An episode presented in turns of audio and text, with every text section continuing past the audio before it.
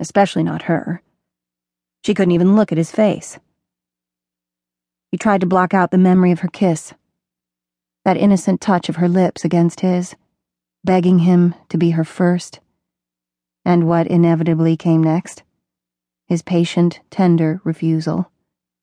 The look in her eyes now, when she'd had to turn away, was much the same. As if something inside her had been crushed. What the hell was he thinking, anyway? Even if he'd come home whole, he still wasn't good enough for Betsy Lewis. God, but he wanted a drink. He wanted to silence the voices in his head, the memories, and the pain.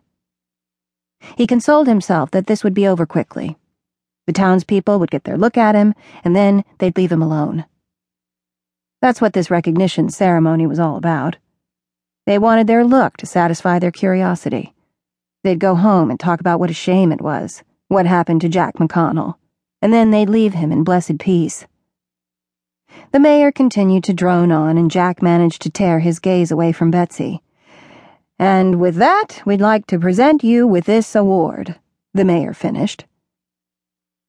Jack stood, slowly, his prosthesis working with him, and straightening, as the rest of his body did. He still couldn't move too fast, or it would throw off his balance. He was expected to speak, but he had nothing to say. It's an honor, sir, the mayor said, shaking his hand. He leaned over the mic and fixed his stare on a point against the far wall. The honor is mine, both to have served my country and to be part of this community. Thank you. Jack accepted the plaque and headed for the exit, trying not to choke on the bile in his throat. Betsy was suddenly standing in front of him with one of the purple boxes, just like the one she used to send him. Hi, Jack. She thrust the box into his hand and flung herself into his arms. She clung tightly to him, and he couldn't stop himself from clinging back. The sense of vanilla and sugar washed over him. She smelled so good, so wholesome, and she felt even better with her full breasts against his chest. She fit against him as if she'd been made for this moment. For him.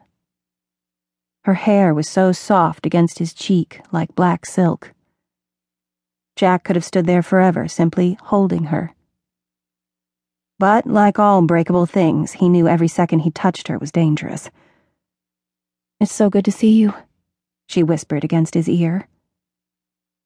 Her breath was warm on his skin, tingling. The sensation caused him to remember what it felt like to want, to need. Jack couldn't help himself. He tightened his embrace and crushed her solidly against him. You smell like cookies. He hadn't seen her in five years, and the first thing he said was that she smelled like cookies. Stupid. What else was there to say? Don't tell me it's good to see me when you can't even look at me. She laughed, the sound musical and light. But she made no move to release him, and he found he didn't have the courage to pull away from her. Right now, it was just a hug. They could be Jack and Betsy. When he released her, she'd have to look somewhere, and it wouldn't be his face. He couldn't blame her. Or at least, that's what he told himself. Instead of letting go, he wanted to touch her more thoroughly, to see if she was really so soft and perfect everywhere. Only being this close to her made his skin feel too tight, itchy. Made him think if he could just scratch deep enough, he could peel off what he'd become. But he knew better. So, he pulled back from her. But she stayed in his embrace. That's because I was baking all morning, their Nutella cheesecake. He looked at her blankly.